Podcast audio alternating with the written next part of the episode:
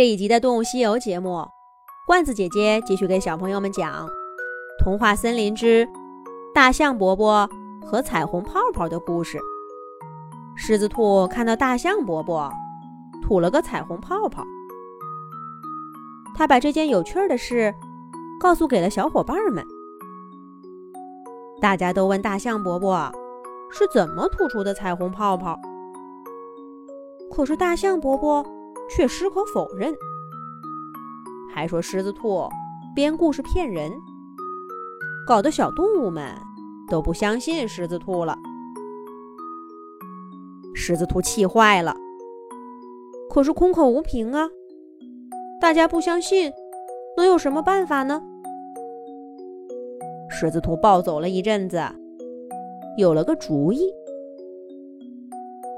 既然大象伯伯涂粉红泡泡的事儿不想知道，那他的家里一定有什么古怪。狮子兔决定晚上偷偷的去大象伯伯家，爬到墙头上看一看，说不定能找出彩虹泡泡的秘密。到时候不怕大象伯伯不承认，也不怕大家不相信了。想到这儿，狮子兔告别了伙伴们，耐着性子在胡萝卜园里等了一整天。太阳一落山，他就迫不及待地出门，往大象伯伯家走去。狮子兔暗暗地想：“哼，今天晚上一定要找到大象伯伯的秘密，让大家看看。”是谁在骗人？狮子兔一边想，一边慢慢的靠近了大象伯伯家。太阳依旧照得天边一丝微亮。狮子兔怕被发现了，就放慢脚步，在附近躲了一会儿，直到月亮彻底接管了夜幕中的天空，他才蹑手蹑脚的。来到大象伯伯家门口。大象伯伯家住在童话森林深处的一个大院子里。院子的围墙是用粗壮的树枝搭起来的，大门是一个小树条扎起来的栅栏。平时来找大象伯伯，只要轻轻地晃一晃那个栅栏，上面的干草就会哗啦哗啦响。叫来卷着鼻子的大象伯伯，而今天，狮子兔故意避开了会让它暴露行踪的栅栏门儿，去爬那些更难抓握的粗木头。狮子兔的爪爪更适合奔跑，而不是攀爬。它不小心摔下来两次，幸好昨天下过雨。大象伯伯家墙外。又铺满厚厚的落叶，狮子兔摔在上面，没发出什么声响，只不过溅了一身的泥。不过为了探究彩虹泡泡的真相，狮子兔忍着疼，第三次抓住木头上的凸起，费劲儿的往上爬。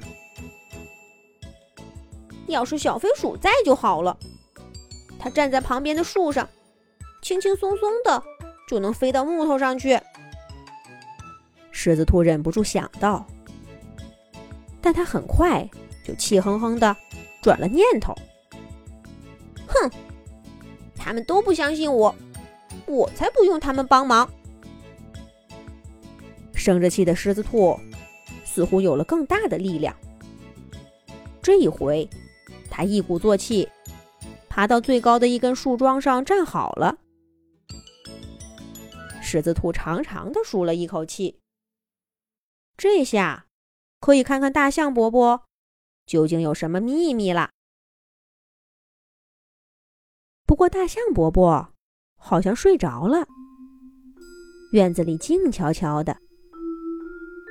狮子兔等了好一会儿，一点动静都没有。他的耐心快磨没了，可是就这么走了。想想一身脏兮兮的泥，和摔得生疼的屁股，却什么都没看到，那真是亏大了。可是等下去吧，谁知道要等到什么时候呢？狮子兔看看头顶的月亮，忽然觉得身上冷飕飕的，怎么办呢？狮子兔站在大象伯伯家的墙头，拿不定主意了。就在这时候，大象伯伯忽然哼着歌走过来，他的脚步踩着鼓点儿，十分的欢快。好像年轻了十几岁，跟平常的大象伯伯判若两人。狮子兔立刻来了精神，大象伯伯肯定要吐彩虹泡泡了。狮子兔把身体一缩，小眼睛却更加聚精会神的看着大象伯伯。果然，大象伯伯卷着的鼻子里冒出一个小泡泡。然后，那个泡泡越变越大。大象伯伯用鼻子一顶，泡泡就飞了起来。天太黑了，狮子兔看不清楚泡泡是什么颜色的。可是不用问，那一定是个彩虹泡泡。大象伯伯一个接着一个的吐着彩虹泡泡，很快。他的院子里就下起了泡泡雨，大象伯伯在泡泡雨中欢快的跳舞，完全不像平常的样子。狮子兔跟大象伯伯一样欢乐，终于发现这个秘密。狮子兔简直迫不及待的要把小伙伴们都找来，可是他太高兴了。一不小心，弄出了些声响。大象伯伯警觉地看向了墙头。这下，狮子兔该怎么办呢？下一集讲。